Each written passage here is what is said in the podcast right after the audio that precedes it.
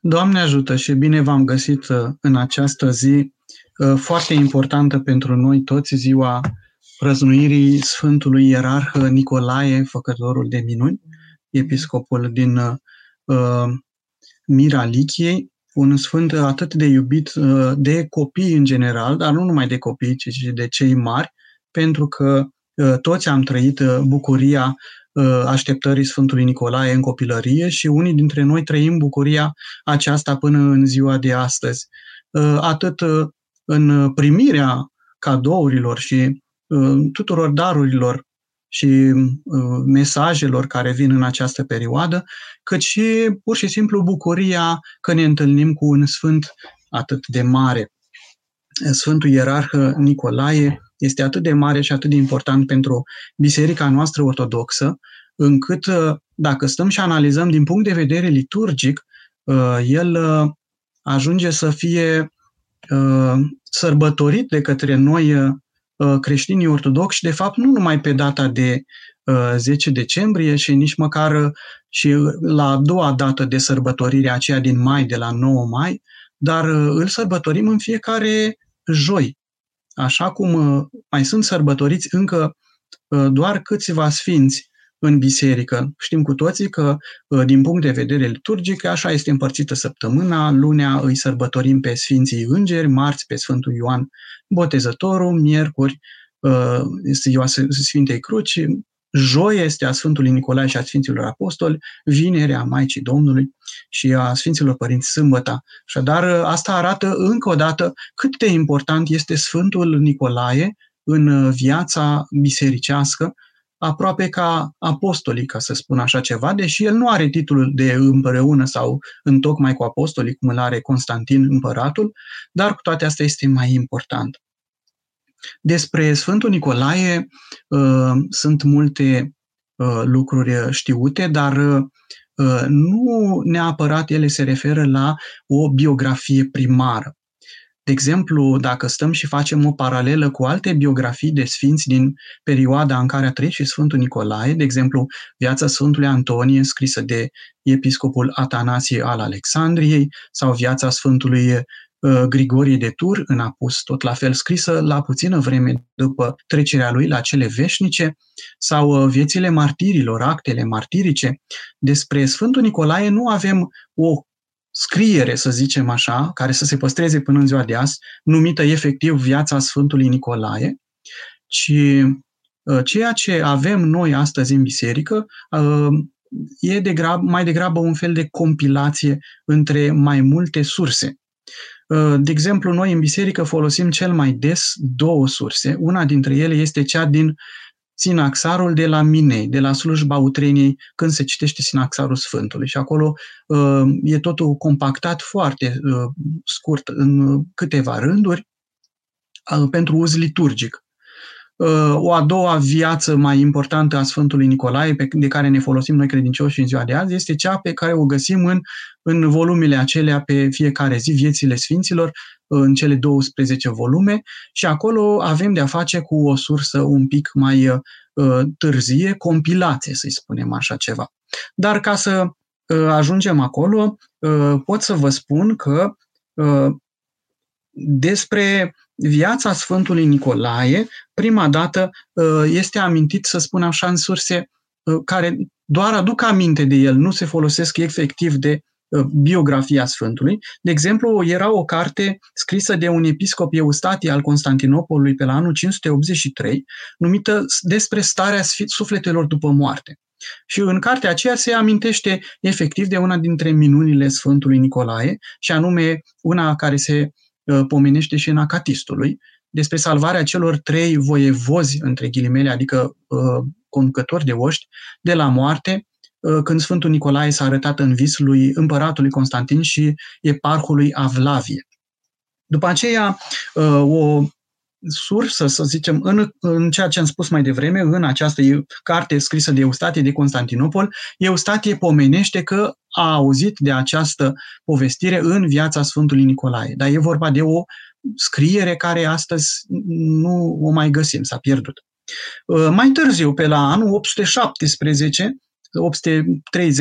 În perioada aceea, un anume arhimandrit numit Mihail a scris o viață a Sfântului Nicolae, care seamănă foarte mult cu biografia care este astăzi folosită în Viețile Sfinților, sau care se găsește chiar și pe site-ul Doxologia, dacă dăm click la viața Sfântului. Să zicem, o biografie mult mai extensivă, care cuprinde cam tot ce se știa la vremea respectivă despre Sfântul Nicolae, care aduce aminte de mai multe minuni din viața Sfântului sau postume și de care ne folosim până în ziua de astăzi. Mai este și o altă biografie în lucrarea Legenda Aurea a unui episcop genovez, Joseph de Voragin, un pic mai târzie, și multe altele, unele dintre ele care au de-a face și cu minuni, un fel de colecții de minuni ale Sfântului Nicolae.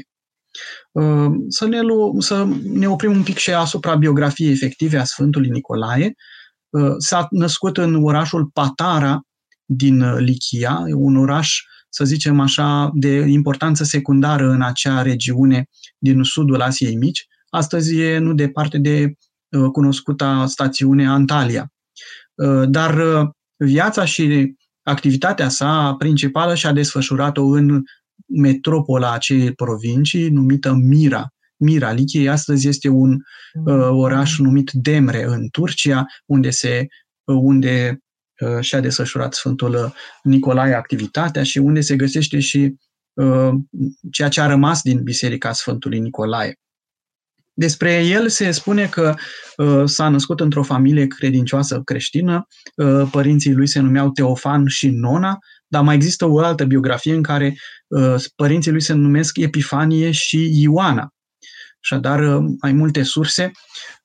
Ce știm despre el este că încă de mic copil era înzestrat de la Dumnezeu cu darul acesta al ascezei și în Acatistul Sfântului Nicolae ne se povestește cum că nu sugea decât lapte în miercurea și vinerea, decât seara.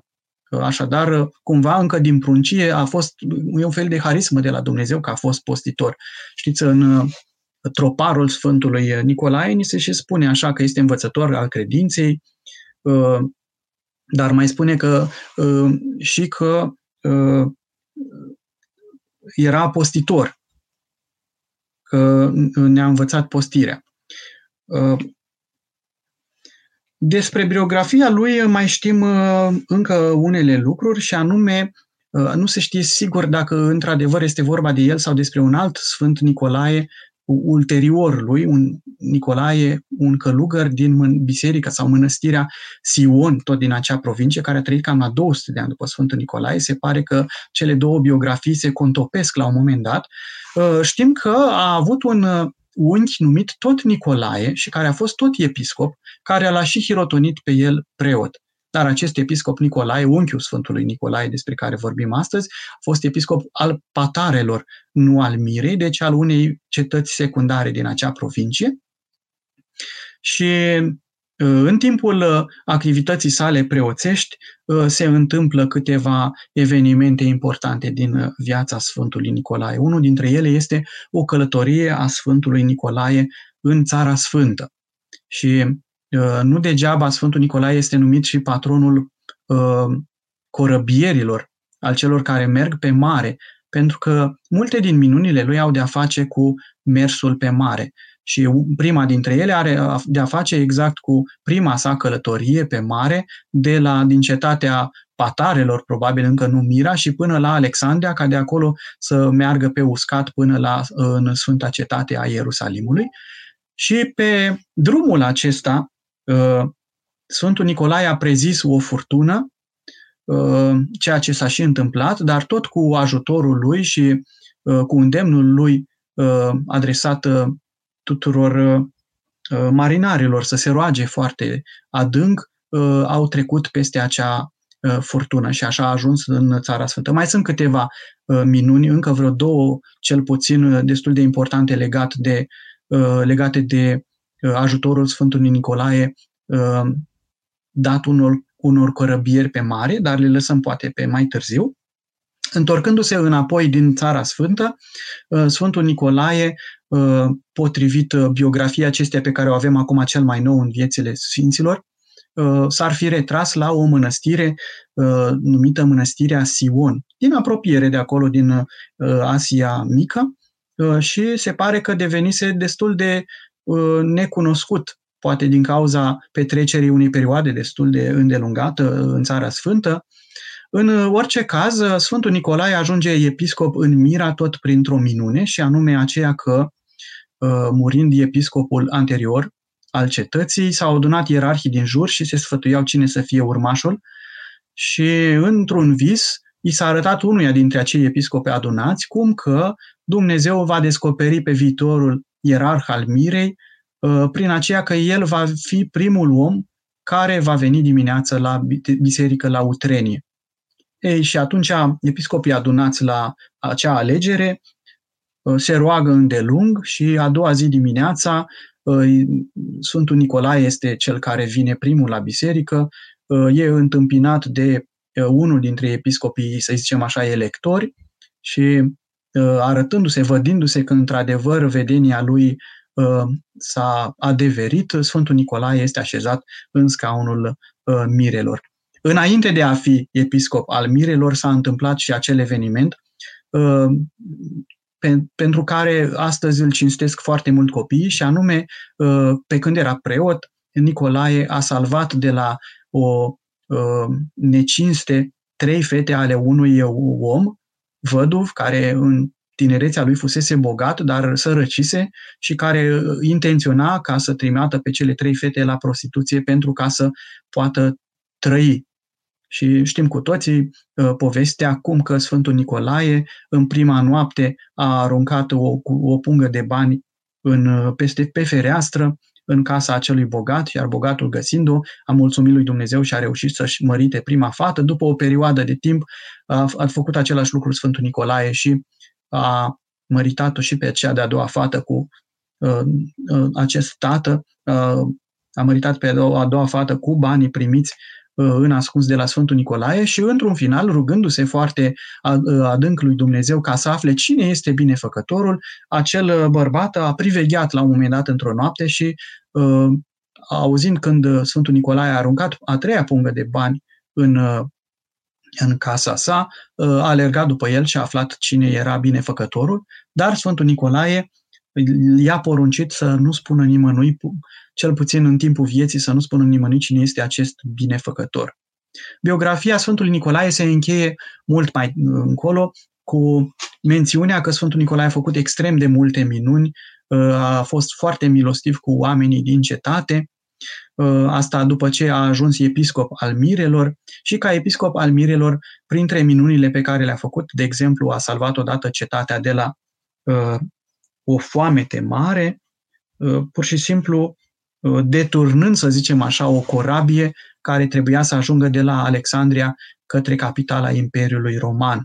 Și cum la început corăbierii nu voiau să-l ajute pe Sfântul Nicolae să dând o parte din grâne poporului, Sfântul Nicolae le-a promis că grânele nu or să se micșoreze ca și cantitate în corabie dacă corăbierii vor face acest lucru. Într-un final se pare că i-a convins și acești corăbieri au dat o parte din grânele pe care le aveau celor din cetatea Mirei. Ce este de ținut cont, nu le-au dat pe gratis, ci au vândut acolo în cetate, dar era nevoie de acest lucru pentru ca oamenii să nu moară de foame.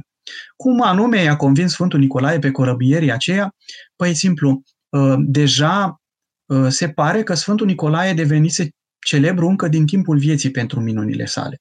Era cunoscut de către toți, mulți auziseră de el, nu știau cu toții dacă există de adevăratele sau e doar o persoană legendară, dar Sfântul Nicolae era extrem, extrem de venerat încă din timpul vieții ca un om cu viață sfântă.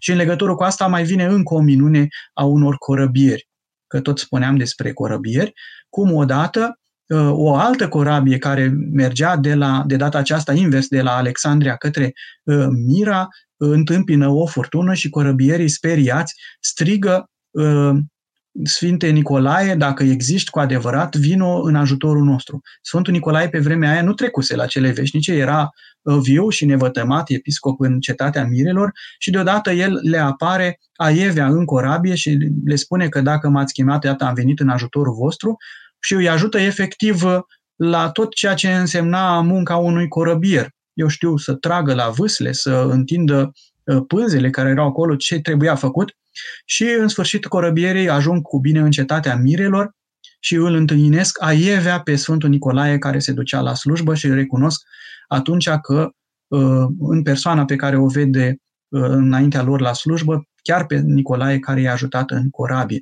Așadar, Sfântul Nicolae era celebru încă din timpul vieții pentru viața lui sfântă, pentru sfințenia lui. Mai sunt multe alte minuni legate de Sfântul Nicolae. De exemplu, să zicem așa, și unele legate de asocierea lui cu cei de alte credințe. De exemplu, sunt două minuni legate de Sfântul Nicolae și câte un evreu. Odată un creștin împrumută ceva de la un evreu, o sumă foarte mare de bani, și nu i-o mai dă înapoi. De data aceasta, e foarte interesant că în povestirea aceasta personajul pozitiv este evreu și personajul negativ este creștinul care nu-și face datoria de creștin. Și plângându-se la tribunal evreu cum că creștinul nu-i mai dă datoria înapoi, creștinul apelează la un subterfugiu așa încât în timpul jurământului, pentru că se făceau jurăminte la tribunal, creștinul face așa, suma de bani pe care el o dătorea evreului o toarnă într-o formă de aur într-un toiag. Și în momentul în care face jurământul la tribunal, creștinul îi dă în mână evreului toiagul respectiv, spunându-i că trebuie să aibă mâinile libere ca să poată să facă jurământul. Deci, tehnic vorbind, datoria era în mâna evreului și atunci spune, iată, ți-am dat datoria înapoi. Dar pentru această nelegiuire făcută de acest creștin, imediat după ce ies cei doi de la tribunal, creștinul este călcat de o căruță și omorât. La care, iar toiagul respectiv este sfărâmat și se vede în el aurul care era practic datoria evreului. Evreul, în schimb, nu dorește să-și ia banii înapoi din această nedreptate, ci cheamă ajutorul Sfântului Nicolae, spunând așa, Sfinte Nicolae, numai dacă Sfântul Nicolae îl înviază din morți pe acest creștin, voi lua înapoi datoria. Și lucrul acesta se întâmplă, iar evreul se creștinează. Și mai este încă o povestire despre cinstirea Sfântului Nicolae de către evrei. Ca să ajungem în zilele noastre, știm că în zona aceea a Liciei, dar în general în Asia Mică, Sfântul Nicolae este cinstit până în ziua de astăzi. E numit Baba Nicolai sau Nicolau și practic este cinstit cam în același mod în care mai mult sau mai puțin creștinii nepracticanți, nebisericoși de la noi îl cinstesc pe Sfântul Nicolae, în sensul că până în ziua de azi se consideră că aduce daruri copiilor. Ce n-am mai pomenit acum despre anumite momente, elemente importante din viața Sfântului Nicolae. Participarea lui la sinodul I ecumenic de la Niceea, unde s-a disputat problema dumnezeirii Mântuitorului nostru Iisus Hristos și acolo știm după o tradiție cum că Sfântul Nicolae apărea dreapta credință și că la un moment dat, ieșindu-și în fire, l-a pălmuit pe Arie pentru cuvintele sale de hulă și atunci a fost pedepsit după o variantă de către sinodalii participanți, pe altă variantă de chiar împăratul Constantin, luându-i se însemnele episcopale Evanghelia și omoforul, și fiind trimis în închisoare. Iar acolo în închisoare a primit de la însăși Mântuitorul nostru Iisus Hristos și Maica Domnului înapoi omoforul respectiv Evanghelia, semn că a judecat drept. Această povestire despre Sfântul Nicolae și pălmuirea lui Arie nu se știe dacă este adevărată, dar nu apare în biografiile Sfântului Nicolae decât după anul 1000. Deci biografia de care v-am spus mai devreme, a lui Mihail, arhimandritul, nu o amintește, ci doar o biografie mai târzie. Așadar, nu se știe dacă cu adevărat s-a întâmplat așa ceva cu Sfântul Nicolae, dar eu, sincer, tind să cred că nu ține neapărat de biografia lui reală. Acum, dacă a participat sau nu la Sinodul I Ecumenic, e și aici o problematică. Unii spun că Sfântul Nicolae a fost membru al Sinodului de la Niceea și printre ei, printre, să zicem așa, martorii sau cei care mărturisesc că Sfântul Nicolae a fost la acest Sinod de la Niceea, se numără Teodoret al Cirului în istoria sa bisericească, scrisă pe la anul 510-515, deci undeva cam la 150 de ani după moartea Sfântului Nicolae, amintește că Nicolae ar fi participat la Sinod. În schimb, unii care au participat efectiv la acest Sinod de la Niceea, cum este Sfântul Atanasie cel Mare sau Eusebiu de Nicomedia, care a scris și el o istorie bisericească, nu amintesc acest lucru, ceea ce îi face pe istorici, pe unii să se îndoiască de faptul că Sfântul Nicolae a fost efectiv membru al Sinodului de la Niceea. Acum lucrurile pot fi în plus, între semnatarii Sinodului de la Niceea, Sinodul I Ecumenic, nu se află și semnătura Sfântului Nicolae. Asta nu înseamnă neapărat că Sfântul Nicolae nu a participat, ci mai probabil este că nu a participat de la un capăt la altul. Membrii sinodului și al sinoadelor în general ecumenice nu erau aceiași de la început la sfârșit, pentru că sinoadele nu țineau o zi sau două zile sau așa în rând. Uneori erau împărțite în sesiuni. Au fost și sinoade ecumenice care au durat mai mulți ani. Și asta pentru că au fost sesiuni mai multe de discuții și e foarte posibil ca Sfântul Nicolae să fi participat la o parte din aceste lucrări, dar nu la toate. După o altă tradiție, se spune că disputa Sfântului Nicolae nu a avut loc cu Arie, ci cu un prieten, se pare, al său, Teofan sau Teotim, nu mai țin minte exact, episcop al Nicomidiei sau al unui orașel din jurul Nicomidiei, care era semi-arian și cu toate astea, la un moment dat, la sfârșit, episcopul semi-arian s-a întors la dreapta credință și s-a împăcat cu Sfântul Nicolae, spunând că nu trebuie să apună soarele peste supărarea și cearta noastră. Nu știu dacă mai este ceva de menționat despre viața Sfântului Nicolae sau despre minunile pe care le-a săvârșit Sfântul Nicolae, dar cum am menționat mai devreme, el este considerat protectorul sau patronul copiilor datorită faptului că a ajutat pe aceste trei fete sărace să se mântuie de la o viață desfrânată și să se poată mărita și să se așeze la casele lor. În același timp este și patronul fecioarelor care urmează să se căsătorească. Un alt motiv pentru care se pare că este patron al copiilor este că e asociat cu încă o minune, aceea a învierii a trei prunci care fuseseră prinși de către un măcelar în timpul tot așa unei foamete și care îi tăiase și pusese pur și simplu la sare să-i mănânce. Deci e un caz de canibalism, așa ceva, și Sfântul îi înviază pe cei trei prunci. Aceasta e o tradiție care e mai degrabă evocată în Occident decât la noi, și face mai popular pe Sfântul Nicolae între copii. Ce mai este de spus? Mai este Sfântul patronul corăbierilor, cum am spus mai devreme, mai este și al contabililor pentru minunea aceea pe care a făcut-o Sfântul Nicolae cu evreul și creștinul care nu voia să întoarcă datoria, și patronul la multe alte bresle de-a lungul istoriei. Ca să mai ne oprim și asupra unor amănunte interesante, anume ceea ce s-a întâmplat după trecerea la cele veșnice a Sfântului Nicolae. Deci, în cazul lui, ca și în cazul multor sfinți din primele secole creștine, după cum știm, nu există un soi de canonizare. Sfântul a fost, cum am spus mai devreme, cinstit încă din timpul vieții de către oameni, faima lui s-a dus în toate direcțiile, așa încât nu mult după moartea sa exista deja o biserică a Sfântului Nicolae în Constantinopol, ridicată de împăratul Teodosie al II-lea sau Teodosie cel Mic, pe la începutul anilor 400. Deci cam la 50, poate 60 de ani după trecerea la cele veșnice a Sfântului Nicolae.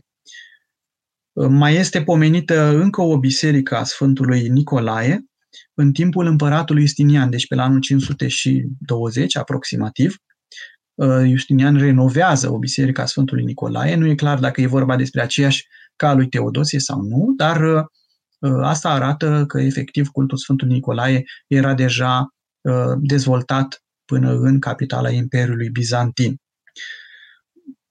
Să mai menționăm ceva și despre cum a ajuns Sfântul Nicolae să fie cinstit la a doua zi de sărbătorire, mai ales între noi ortodoxi. Rușii îl celebrează foarte mult pe Sfântul Nicolae la a doua zi de sărbătoare, la 9 mai, deși e o sărbătoare occidentală de altfel, anume trecerea sau ducerea moaștelor Sfântului Nicolae din Mira în Bari. E o dispută întreagă între istorici până în ziua de astăzi, dacă moaștele Sfântului Nicolae au fost aduse în Bari ca să fie protejate de invadatori sau pur și simplu au fost tâlhărite, furate. Istoria sau mărturiile istorice demonstrează și una și alta într-un fel.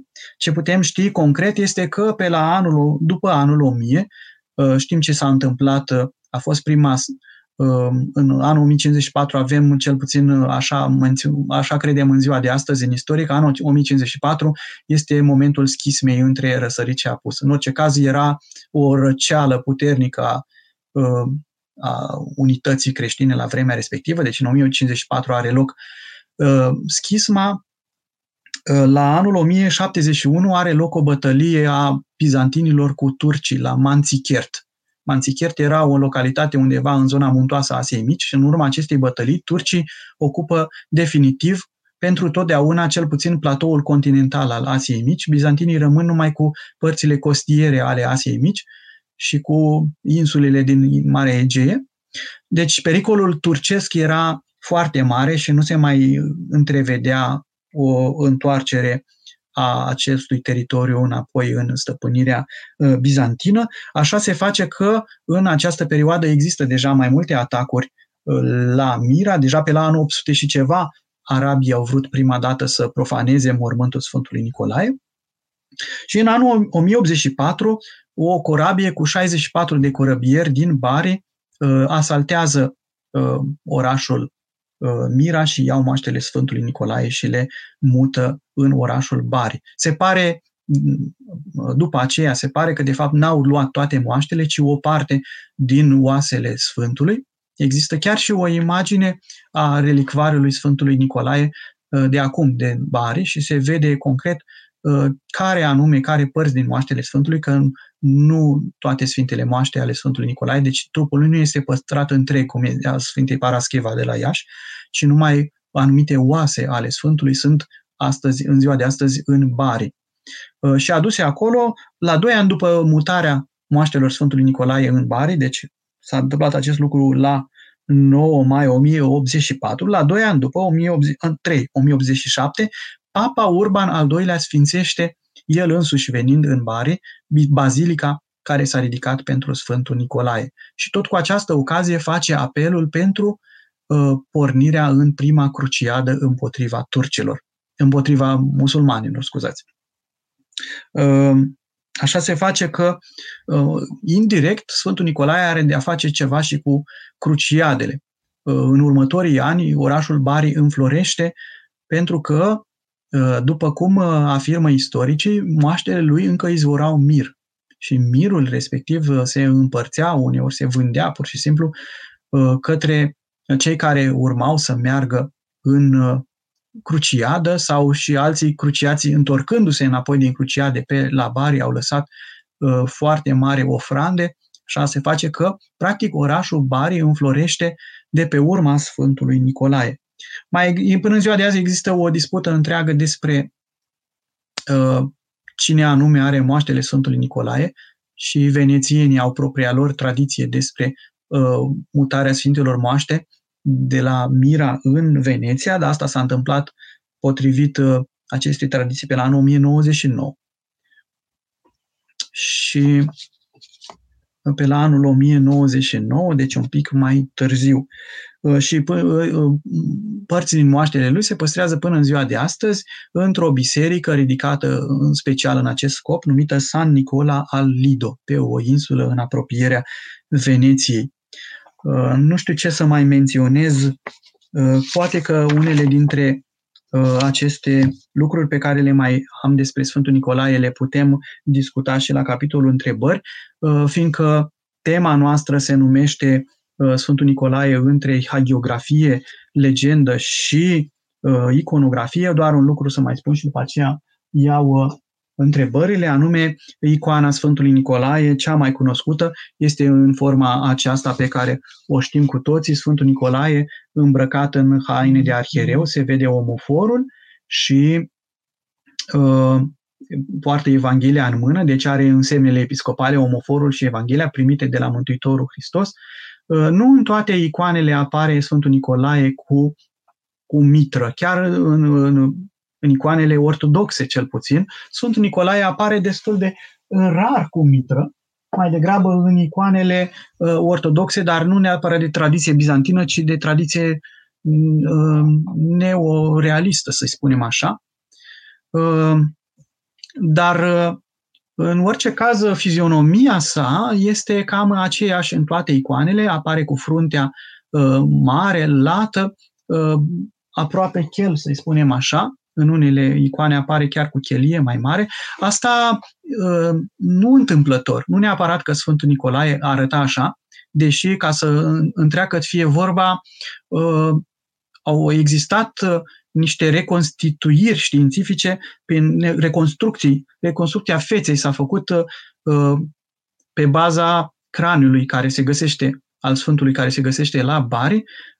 Cercetători de la o universitate din Liverpool au făcut reconstrucția feței computerizat și arată destul de aproape cu icoana pe care noi avem astăzi, dar nu din cauza asta Sfântul Nicolae e reprezentat cu fruntea aceasta mare, ci din cauza că în biografia lui se spune că încă din tinerețe se purta ca un om bătrân, în sensul de înțelept, cumpătat, nu în sensul de neputincios, Doamne ferește. Și asta este un semn al Sfântului Nicolae, pentru acest lucru apare în forma aceasta în icoane. Deci cam toate elementele din iconografia bizantină tradițională au de a face cu anumite, lucruri de însemnătate din viața Sfântului. Și faptul că Sfântul Nicolae are fața un pic întunecată, asta vrea să spună că vine din Asia Mică, unde oamenii sunt un pic mai negricioși la față.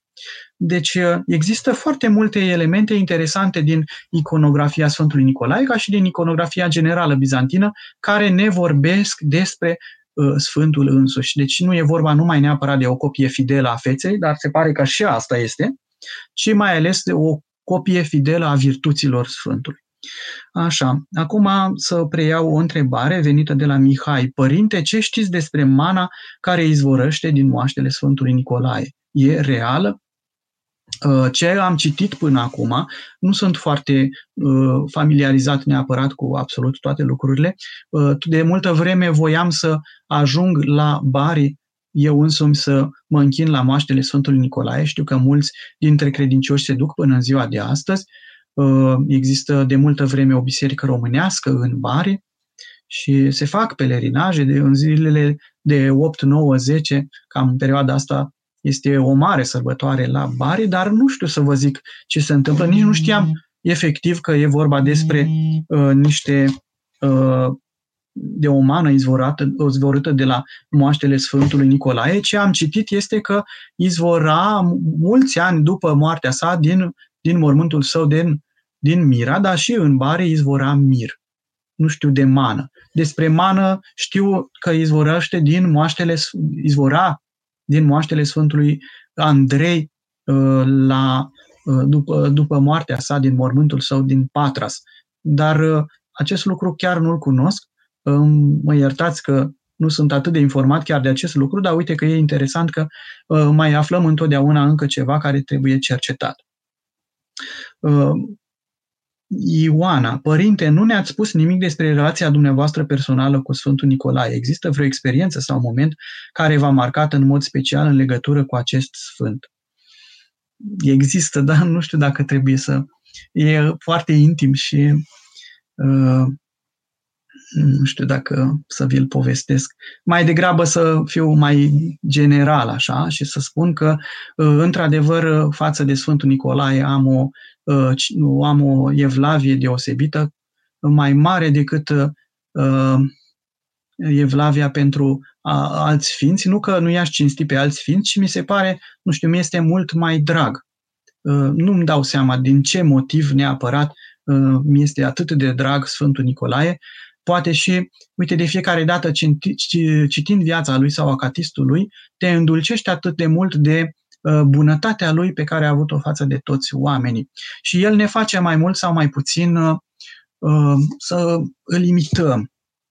Adică, știți, cam toți când ne facem mesagerii Sfântului Nicolae, atunci când începem să dăruim, că dăruim în ascuns sau că dăruim pur și simplu așa cum se fac darurile în mod obișnuit, asta e mai puțin important, dar atunci când facem acest lucru îl imităm pe Sfântul Nicolae și ne punem un pic în pielea lui. Practic, noi suntem uneltele Sfântului Nicolae sau ajutoarele Sfântului Nicolae, ca să ajungem la modul în care astăzi s-a popularizat în modernitate, că și despre asta poate este un subiect enorm, cum anume Sfântul Nicolae a ajuns să fie azi celebrat și e o contopire între Sfântul Nicolae și Moș Crăciun, știm cu toții. Noi ne facem cu toții, atunci când dăm daruri, suntem practic mâinile extinse ale Sfântului Nicolae până în ziua de astăzi. Iată ce a făcut Sfântul Nicolae. Prin asta este atât de cinstit că noi îl copiem într-un fel, îl imităm și încercăm să facem bine în numele lui. Că e adevărat că de mai multe ori facem bine apropiaților noștri, le punem, eu știu, câte o bomboană sau câte o portocală în șosete sau în bocanci. Asta e o tradiție cu șosetele și bocancii venită din Occident. În Occident, în Germania, prima dată s-a vorbit despre faptul că Sfântul Nicolae de fapt nu a aruncat pe fereastră banii pentru acele trei fete, ci prin horn sau i-a pus în șosete sau în bocanci. Așa încât în ziua de astăzi știm că există tradițiile astea și de Crăciun și de Sfântul Nicolae și tradiția asta că coboară prin coș, prin căminul casei, prin coșul, prin burlan. Tot de acolo vine din această tradiție. Deci, cinstirea Sfântului Nicolae o facem în mai multe feluri. Una dintre ele pur și simplu rugându-ne și citind Acatistul Sfântului, care este o rugăciune foarte frumoasă. Al doilea rând, făcând bine așa cum a făcut Sfântul Nicolae și imitându-l în ceea ce a fost el, adică îndreptător credinței, adică apărător al credinței, chip blândeților. Încă un lucru se spune despre Sfântul Nicolae, că atunci când s-a întâlnit cu episcopul acela care urma să îl aleagă pe el ca episcop de Mira, i-a răspuns cu blândețe cum îl cheamă, că este Nicolae. De pe atunci era cunoscut ca un om plin de blândețe și învățător înfrânării. Deci astea sunt lucrurile prin care îl cinstim efectiv pe Sfântul Nicolae. Iar alte lucruri, moduri în care îl cinstim pe Sfântul Nicolae și ce relație personală avem, am eu personal cu Sfântul Nicolae sau dumneavoastră, fiecare dintre voi, asta cred că e bine să rămână și în taina fiecăruia. Dar cred că fiecare dintre noi care i-am citit viața Sfântului și care l-am sărbătorit în fiecare an pe Sfântul Nicolae, în ziua sărbătorii lui pe 6 decembrie sau de alte dăți, toți avem o relație intimă cu el, pe care eu zic să o lăsăm un pic și ascunsă. Doina întreabă așa: Doamne ajută, am evlavie la Sfântul Nicolae, încerc să duc la biserica Sfântul Nicolae flori la icoana lui. Am multe probleme și dorințe și aș vrea să încep să citesc Acatistul Sfântului. E o modalitate prin care pot face asta? Există o rânduială după care să citim Acatistul Sfinților mai apropiați? Este și nu este. Acum, acatistele, după cum știm, fac parte din, mai degrabă, din cursul personal sau opțional al bisericii. Deci nu sunt neapărat, acatistele nu sunt din cultul obișnuit al bisericilor, nu-i din cele 7 laude, nu-i din utrenie, nu-i din vecernie și cu toate astea sunt credincioși care citesc în fiecare zi a săptămânii Acatistul Sfântului potrivit rânduielii pe care v-am spus-o la începutul acestei transmisii. Adică luni se citește Acatistul Sfinților Îngeri, marți al Sfântului Ioan Botezătorul, miercuri al Sfintei Cruci, joi al Sfântului Nicolae sau al Sfinților Apostoli și așa mai departe. Asta e o formă cum anume putem să-l cinstim pe Sfântul Nicolae. Altfel îl cinstim citindu-i Acatistul în ajunul sărbătorii lui sau astăzi, în ziua sărbătorii lui, sau ori de câte ori avem nevoie. Personal m-am folosit de rugăciunile pentru Sfântul Nicolae și în momentele de ispitire. Acum, Sfântul Nicolae nu este numit direct patron sau, eu știu, exorcist sau așa, dar eu însumi l-am simțit apropiat în momentele de ispită și m-am rugat în felul ăsta. Altfel ne putem, ca să mă întorc la întrebarea dumneavoastră, Acatistul Sfântul Nicolae are și el, la rândul lui, două forme, una scurtă și una lungă, ca și Acatistul Bunei Vestiri sau ca și Acatistul Mântuitorului. Forma scurtă este cea cunoscută de noi, cu 13 icoase și 12 condace și se repetă la sfârșit primul icos și primul condac. Există însă și cam, dacă îl citim, durează cam, eu știu, 15-25 de minute să îl citim. Mai există și o variantă extinsă a Acatistului Sfântului Nicolae, care deci este înrămat Acatistul de o rugăciune mai lungă, de un canon de rugăciune, pe care dacă îl citim la un loc, ajungem să facem o slujba Sfântului de undeva la 45 de minute sau cam așa ceva. Exact această rânduială se găsește, cred că, dați numai un pic să mă uit, am aici ceaslovul, parcă așa mi-am aminte, că este și în ceaslovul obișnuit, Acatistul Sfântului Ierarh Nicolae, îl găsim în ceaslov, dar este în varianta asta scurtă, doar cu condace și icoasele. Am văzut însă în alte variante Acatistul în forma lui extinsă. Fiecare după evlavie, după timp, după putere. Important este să ne rugăm Sfântului în așa fel încât încât să fim atenți la rugăciune. Asta e cel mai important, că ne mai fuge gândul și atunci, dacă ne mai fuge gândul, să încercăm să-l întoarcem înapoi și așa să exersăm mai mult rugăciunea. Mihai. Părinte Ioan, e adevărat că Sfântul Nicolae l-a lovit pe Arie la sinodul de la Niceea din 325? Am citit undeva că de aici ar proveni obiceiul cu nuiaua din ghete. Cum am spus mai devreme, tradiția aceasta că l-a lovit Sfântul Nicolae pe Arie, care se găsește și în Acatistul Sfântului Nicolae, e pomenită, este o tradiție foarte târzie. Apare undeva după anul 1000. Până atunci nu găsim de unde a provenit. Nu înseamnă neapărat însă că e o minciună sau această primă viață a Sfântului Nicolae, care nu se găsește până în ziua de azi și care e citată de episcopul Eustatie pe la anul 500, poate că conținea mai multe povestiri sau poate că s-a transmis așa din generație în generație tradiția, așa încât avem astăzi obiceiul cu nuiaua din ghete. Probabil. Nu e neapărat numai de acolo obiceiul cu nuiaua din ghete. Să vă povestesc un pic despre tradițiile și obiceiurile legate de Sfântul Nicolae ce în Occident. Chiar mi-arăta una dintre maicile de la noi, de la centrul eparhial din Nürnberg ieri, un filmuleț pe internet, de undeva făcut de prin Köln, cred, în care era un fel de procesiune a Sfântului Nicolae, sigur, un om îmbrăcat în hainele Sfântului Nicolae și în jurul lui tot felul de oameni care arătau mai mult ca demoni decât ca oameni, ca diavoli. Și s-a scandalizat Maica și eu însumi că am văzut, uite, unde s-a ajuns în Occident, ce treabă are asta cu Sfântul Nicolae. Ei, încă din Evul Mediu, în legătură cu sărbătoarea Sfântului Nicolae, a fost întotdeauna asociat cu Sfântul Nicolae câte un personaj negativ. De exemplu, în Germania se numea Knecht Ruprecht, adică ucenicul Ruprecht. Și în Franța există un asemenea personaj. Și în tradițiile astea moderne, dacă știți de foarte multe filme legate de Crăciun, este și unul legat de Grinch care a furat Crăciunul. Grinch este un fel de anti-Crăciun sau un fel de anti-Sfântul Nicolae. Deci, pentru copii era foarte important ca Sfântul Nicolae să fie prezentat în așa fel încât în mod pedagogic copiii să înțeleagă ce înseamnă bunătatea, dar și ce înseamnă opusul, adică răutatea. Și așa s-a făcut, probabil că la noi, în varianta românească sau răsăriteană, nu s-a ajuns la asemenea lucruri, că Sfântul Nicolae e însoțit în povestiri, eu știu, de demoni, cum am vorbit mai devreme, ce se întâmplă în ziua de astăzi prin Occident, sau de vreun ucenic care nu-i face voia, ci din contră face opusul voii sale, și apare la noi nuiaua.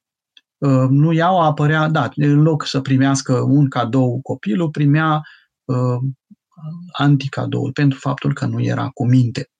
Dar e posibil să aibă legătură cu, mai degrabă, cu tradițiile acestea în care Sfântul Nicolae întotdeauna este opus și lucrului și este opus lui un personaj, să zicem așa, nu atât de pozitiv. În orice caz, Sfântul Nicolae este îndreptător credinței. Asta este foarte clar. Și a îndreptat în credință nu numai pe cei care erau la sinodul de la Niceea, ci și pe credinciosul acela, creștinul acela, în povestirea pe care v-am amintit-o mai devreme, când nu voia să-i dea înapoi banii pe care îi împrumutase evreului și pe care îi pusese, cum am spus mai devreme, într-un toiag. Deci poate și de acolo vine povestea cu nuiaua în cizmulițele din ziua de astăzi. Maria, părinte, sunt preoteasă și educatoare undeva într-un sat din Maramureș. Cum să le vorbim copiilor despre Sfântul Nicolae și nu despre Moș Nicolae? Sunt ei capabili să înțeleagă sau să facă distinția între sfințenie și misterul lui Moș Nicolae?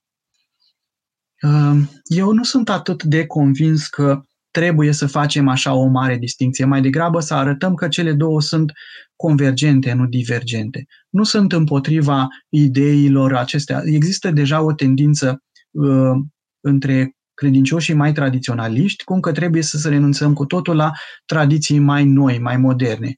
La bradul de Crăciun, la, împodobirea într-un anume fel, la faptul că Sfântul Nicolae e numit Moș Nicolae. Eu mai degrabă nu o să reușim niciodată să ajungem să le explicăm și să scoatem din mințile copiilor și ale oamenilor din ziua de astăzi, secularizați, toate ideile astea care le vin prin mediile, prin televizor, prin filmele de la televizor, prin poveștile pe care le aud, prin cărțile de povești pe care le citesc și așa mai departe. Nu o să reușim să scoatem această tradiție greșită, ci mai degrabă cred că o soluție ar fi dacă reușim să canalizăm cele ce se spune către ceva corect. Adică nu neapărat să spun, nu mai zi Moș Nicolae, zi numai Sfântul Nicolae. Mai degrabă să explicăm copilului așa, zicem, de fapt Moș Nicolae este Sfântul Nicolae.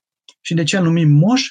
Pentru că, în general, oricum și în tradiția noastră veche, moș nu era neapărat un om bătrân, nu e orice fel de moș. Este vorba de strămoș, nu? Și cum ne raportăm noi în general la strămoșii noștri? Deci avem sărbătoarea numită moșii de toamnă sau moșii de iarnă sau moșii de primăvară la Rusale. Pentru că pe noi îi considerăm pe moși ca persoane respectabile. E adevărat că moșii nu sunt încă sfinți în calendar, dar tot în direcția asta se duce. Atunci, mai degrabă, cred eu că ar fi mai ușor pentru noi și pentru copii să înțeleagă dacă putem să integrăm cele două lucruri și să arătăm că Moș Nicolae este Sfântul Nicolae și că ceea ce au citit în cărțile de colorat sau în cărțile cu povești sau au văzut la televizor sau în filme, că, de exemplu, în America, Moș Crăciun, de fapt, este Moș Nicolae, nu-i Santa Claus, adică Sant Niclas era la olandezi. Sfântul Mikołaj la polonezi până în ziua de astăzi nu e neapărat Moș Crăciun în sensul cum avem noi cuvântul Moș Crăciun sau cum au rușii Diadea Moroz, Moș Gerilă, ci chiar e vorba de Moș Nicolae și să putem să-i canalizăm ducându-i către viața Sfântului Nicolae și explicându-le ce lucruri bune a făcut în viața lui și cum anume a ajutat Sfântul Nicolae nu numai pe cei care sunt copii mici, ci și pe cei mari. Cred că în felul ăsta câștigăm mai mult decât dacă am încercat să combatem toate tradițiile păgâne, neopăgâne, demistificatoare sau despre Sfântul Nicolae. Mai ușor ajungem la inima și a copiilor și a celor mari dacă reușim în mod pozitiv să integrăm aceste evenimente reale din viața Sfântului Nicolae, combătând în felul acesta din interior, tradițiile moderne, tendințele moderne. Mihai, Părinte, am citit o cercetare în limba italiană în care se spunea că osemintele Sfântului ar fi prezentat urme ale suferinței pe care a îndurat-o în timpul închisorii, respirând un aer umed și nesănătos. Se mai spune că ar fi suferit de artrită cronică severă, dar și de o deplasare a coloanei vertebrale. Oare cum se explică faptul că Dumnezeu l-a lăsat să sufere în pofida bunătății și a sfințeniei vieții sale?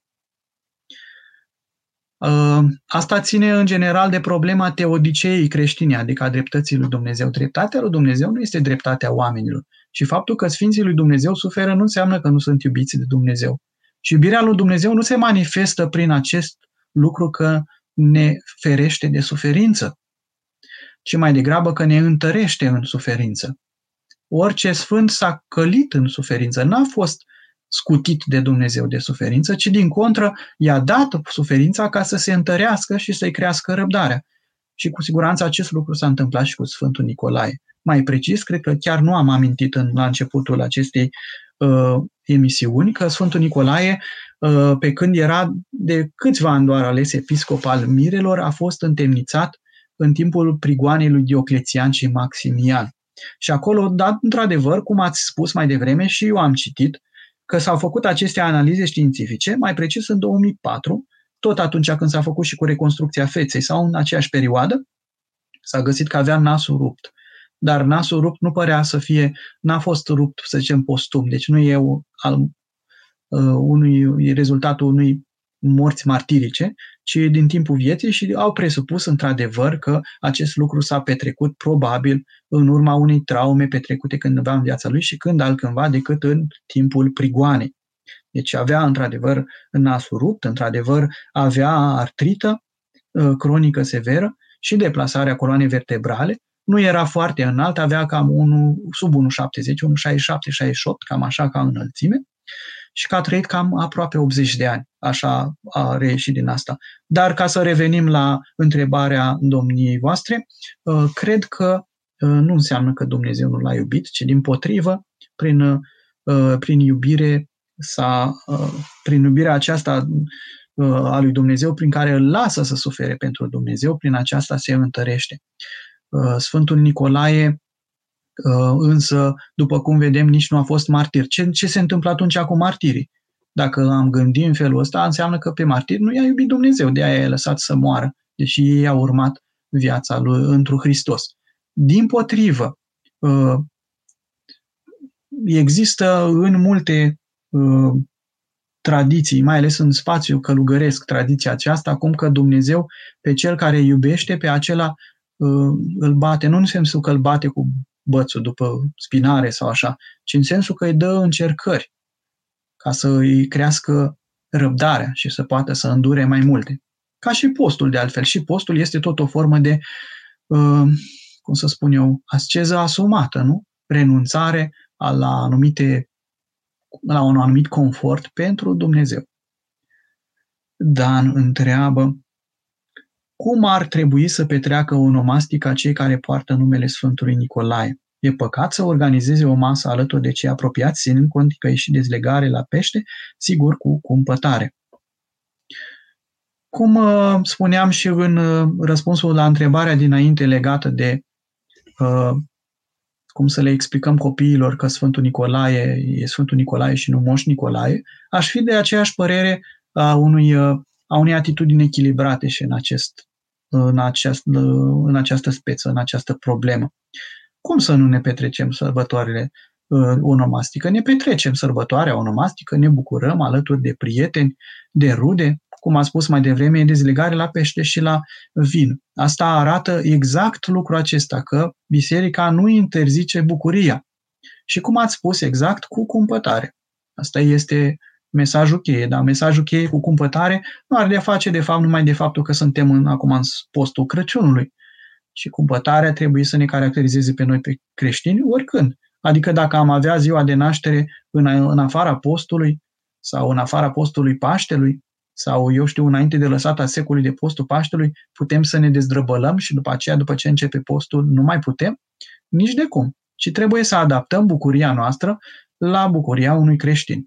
Diferența, dacă n-ar fi în timpul postului, este că am putea să servim un tort sau niște prăjituri cu obișnuite, nu? Dar acum au apărut, slavă Domnului, există și torturi de post și prăjituri de post, iar cu băutura, evident, totul trebuie cu cumpătare, un pahar, două, cu fiecare după măsură, că sunt unii care de ajuns numai un pic să bea și să nu se mai simtă bine, alții pot mai mult, fiecare trebuie să simtă cât poate duce și cât anume să nu ajungă să își strice haina creștinului, haina lui de creștin.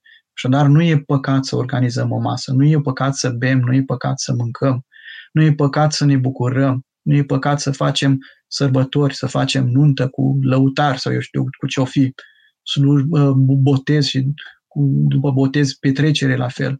Dar e important să păstrăm măsura. Să nu ajungem la ceva de genul cum mi-a povestit un părinte de la mine de aici, din Germania, un prieten de-al meu bun, cum că a venit la el niște oameni să facă botez în postul Crăciunului. Efectiv, botezul nu este interdicție ca la nuntă, sunt perioade anumite din an în care nu se face. Botezul se face în fiecare zi. Dar noi, preoții, în general, nu vrem să facem botezuri în post pentru că sunt asociate cu aceste petreceri. Și atunci, părintele respectiv a spus oamenilor care au venit să programeze botezul în post, i-a spus, știți, dar e botez, acum e post și nu prea e bine să facem botezuri, că e post și din cauza asta poate ar fi bine să-l amânăm. Și a primit răspunsul de la oamenii aceia, păi, părinte, noi nu ținem post. Cu alte cuvinte, oricum putem să facem. Dar atunci cel mai botezi. Vedeți? Deci e important să fim creștini de la un capăt la altul. Adică și atunci când petrecem, când ne bucurăm, să ne bucurăm. Știți cum spune și la Ecleziastes, este un moment când ne bucurăm, un moment în care să ne distrăm, un moment în care să fim mai sobri, un moment în care să fim bucuroși. Toate spre slava lui Dumnezeu, cum spune Sfântul Apostol Pavel, ori de mâncați, ori de beți, ori altceva de faceți, toate spre slava lui Dumnezeu să le faceți. Constantin spune așa, nu am urmărit de la început intervenția și nu știu dacă ați menționat de ce Sfântul Nicolae e ocrotitorul brutarilor. Am mers vara asta în concediu în Corfu și aproape în toate patiseriile era icoana Sfântului Spiridon, alături de cea a Sfântului Nicolae. Să știți că nici eu nu știu exact cam care sunt toate breslele care sunt ocrotite de Sfântul Nicolae, dar pot să îmi imaginez, nu știu o minune care este legată efectiv de brutărie. Dar din câte minune a făcut Sfântul Nicolae, cum am spus mai devreme, unele sunt cuprinse în biografia aceasta pe care o citim în Viețile Sfinților în 12 volume și mai sunt și alte multe minune ale Sfântului Nicolae cuprinse în tot felul de alte cărți. Și cu siguranță că trebuie să aibă legătură cu una dintre minunile pe care le-a făcut Sfântul Nicolae odinioară.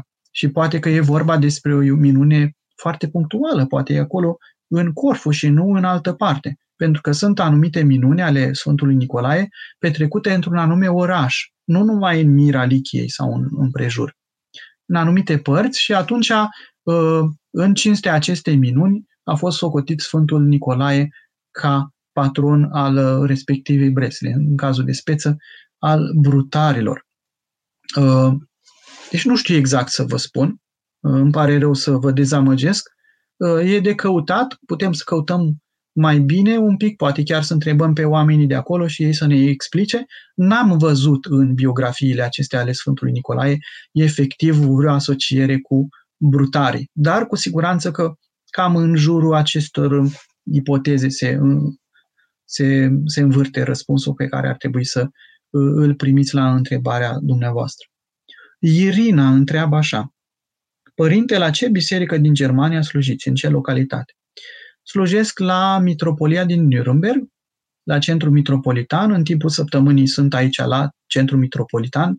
Dimineața, seara avem utrenie și cu Sfânta Liturghie, seara avem vecernii cu pavecerița în fiecare zi, dar în weekend, iar peste săptămână, sunt în biroul de la Mitropolie, sunt consilier administrativ, deci mă ocup în general cu treburile administrative ale Mitropoliei de la Nürnberg. Iar în timpul, la sfârșit de săptămână, duminica, am primit de 2 ani încredințare să înființez o a doua parohie în Nürnberg, pentru că sunt foarte mulți români.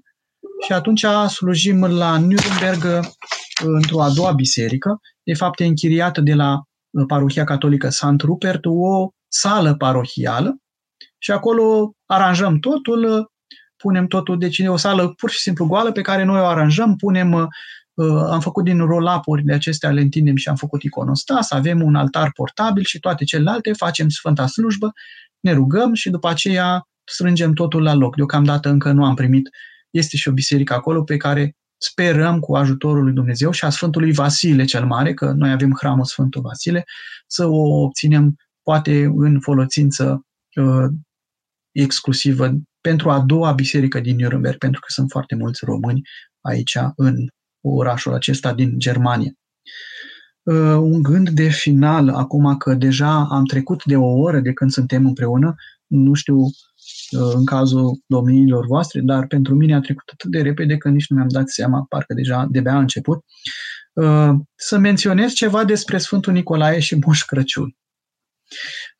Sfântul Nicolae și Moș Crăciun, că cum s-a întâmplat că azi am ajuns la forma aceasta în care vine și Sfântul Nicolae în ziua de Sfântul Nicolae și la Crăciun vine Moș Crăciun. Ei, undeva prin Evul Mediu, când a apărut reforma lui Martin Luther, predicatorul Martin Luther a predicat foarte, nu împotriva Sfântului Nicolae ca persoană în sine, ci împotriva ideii că el aduce daruri, cadouri. Și el a fost de părere că să renunțe la acest obicei al cadourilor aduse copiilor și celor dragi, dar cel care aduce cu adevărat cadouri este Iisus, Copilul Lui, Hristos, Copilul, cam așa ceva spunea el. Și până în ziua de azi, de exemplu, aici în Nürnberg, unde sunt eu, există un târg de Crăciun renumit, deja a și început, am fost duminică și am văzut târgul de Crăciun, se numește Christkindlesmarkt, adică târgul lui Hristos Copilul, lui Hristos Copilul.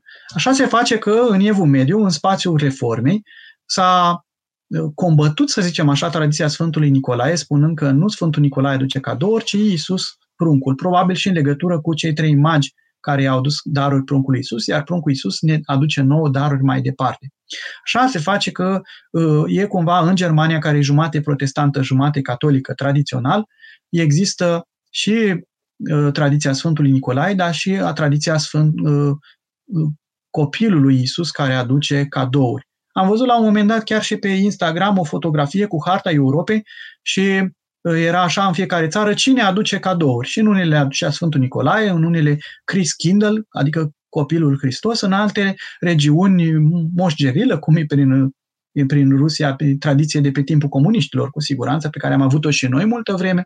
Așadar, de fapt, Sfântul Nicolae este cel care aduce daruri tuturor și tradiția este legată de Sfântul Nicolae, care a ajutat în vreme de restriște niște fete care erau în pericol de a-și pierde onoarea. Și în tradiția asta noastră modernă s-a ajuns că Sfântul Nicolae să fie asociat cu acest Moș Crăciun într-un context foarte interesant. În America tradițiile acestea au trecut prin olandezi și undeva pe la anul 1800 și ceva au început să apară în presa americană imagini cu Moș Nicolae. Vorbeam mai devreme de Sfântul Nicolae și Moș Nicolae. Ei, la americani cumva s-a perimat ideea de Sfântul Nicolae și a început să fie, nu mai știau, mai ales în spațiul protestant, nu știau de veșmintele Sfântului Nicolae și atunci a fost îmbrăcat în roșu, dar în costumul practic pe care noi îl cunoaștem de Moș Crăciun și așa încet, încet s-a pierdut câte ceva din tradiția Sfântului Nicolae și am ajuns să vorbim despre Santa Claus, cum zic americanii. Noi zicem Moș Crăciun, dar americanii zic Santa Claus, deci tot Sfântul Nicolae. Ce un gând de final. Sfântul Nicolae este pentru noi toți foarte important. E important să discernem și foarte bine între realitatea, tradiția corectă a bisericii și tradițiile acestea moderne care nu prea mai au de face cu biserica. Dar e important și pentru noi nu să renunțăm la ele, ci să avem în vedere cum anume putem noi să limităm pe Sfântul Nicolae în zilele noastre, cum putem să fim noi model, cum putem să fim noi chip al Sfântului Nicolae și că tot prelegerea aceasta se intitula Sfântul Nicolae între legendă, hagiografie și iconografie, noi înșine putem să fim icoane ale Sfântului Nicolae. Noi înșine suntem icoane ale Sfântului Nicolae atunci când împărțim din bucuria noastră celorlalți, când împărțim din darurile noastre, care nu sunt neapărat întotdeauna materiale, poate să fie și daruri duhovnicești, când dăm un sfat altuia de lângă noi, când îl ajutăm într-un anume fel, nu reușim întotdeauna. În ziua de astăzi suntem ispitiți de tot felul de lucruri, să nu răspundem cu bine, ci să răspundem cu rău, să răspundem repezit. Se întâmplă în viața tuturor, dar dacă ne aducem aminte de Sfântul Nicolae și de modul în care el a fost chipul blândeților, poate reușim să ne stăpânim emoțiile și să nu răspundem răului cu rău, ci să răspundem cu bine și să nu răspundem, eu știu, oamenilor insistenți nouă cu răutate, ci tot la fel să răspundem cu bine. Și atunci ne facem icoane ale Sfântului Nicolae, chiar dacă nu purtăm omoforul pe umeri, ca în icoana aceasta de aici, și nici Evanghelia în mână, dar purtăm Evanghelia în sufletul nostru. Dumnezeu să ne binecuvinteze pe toți!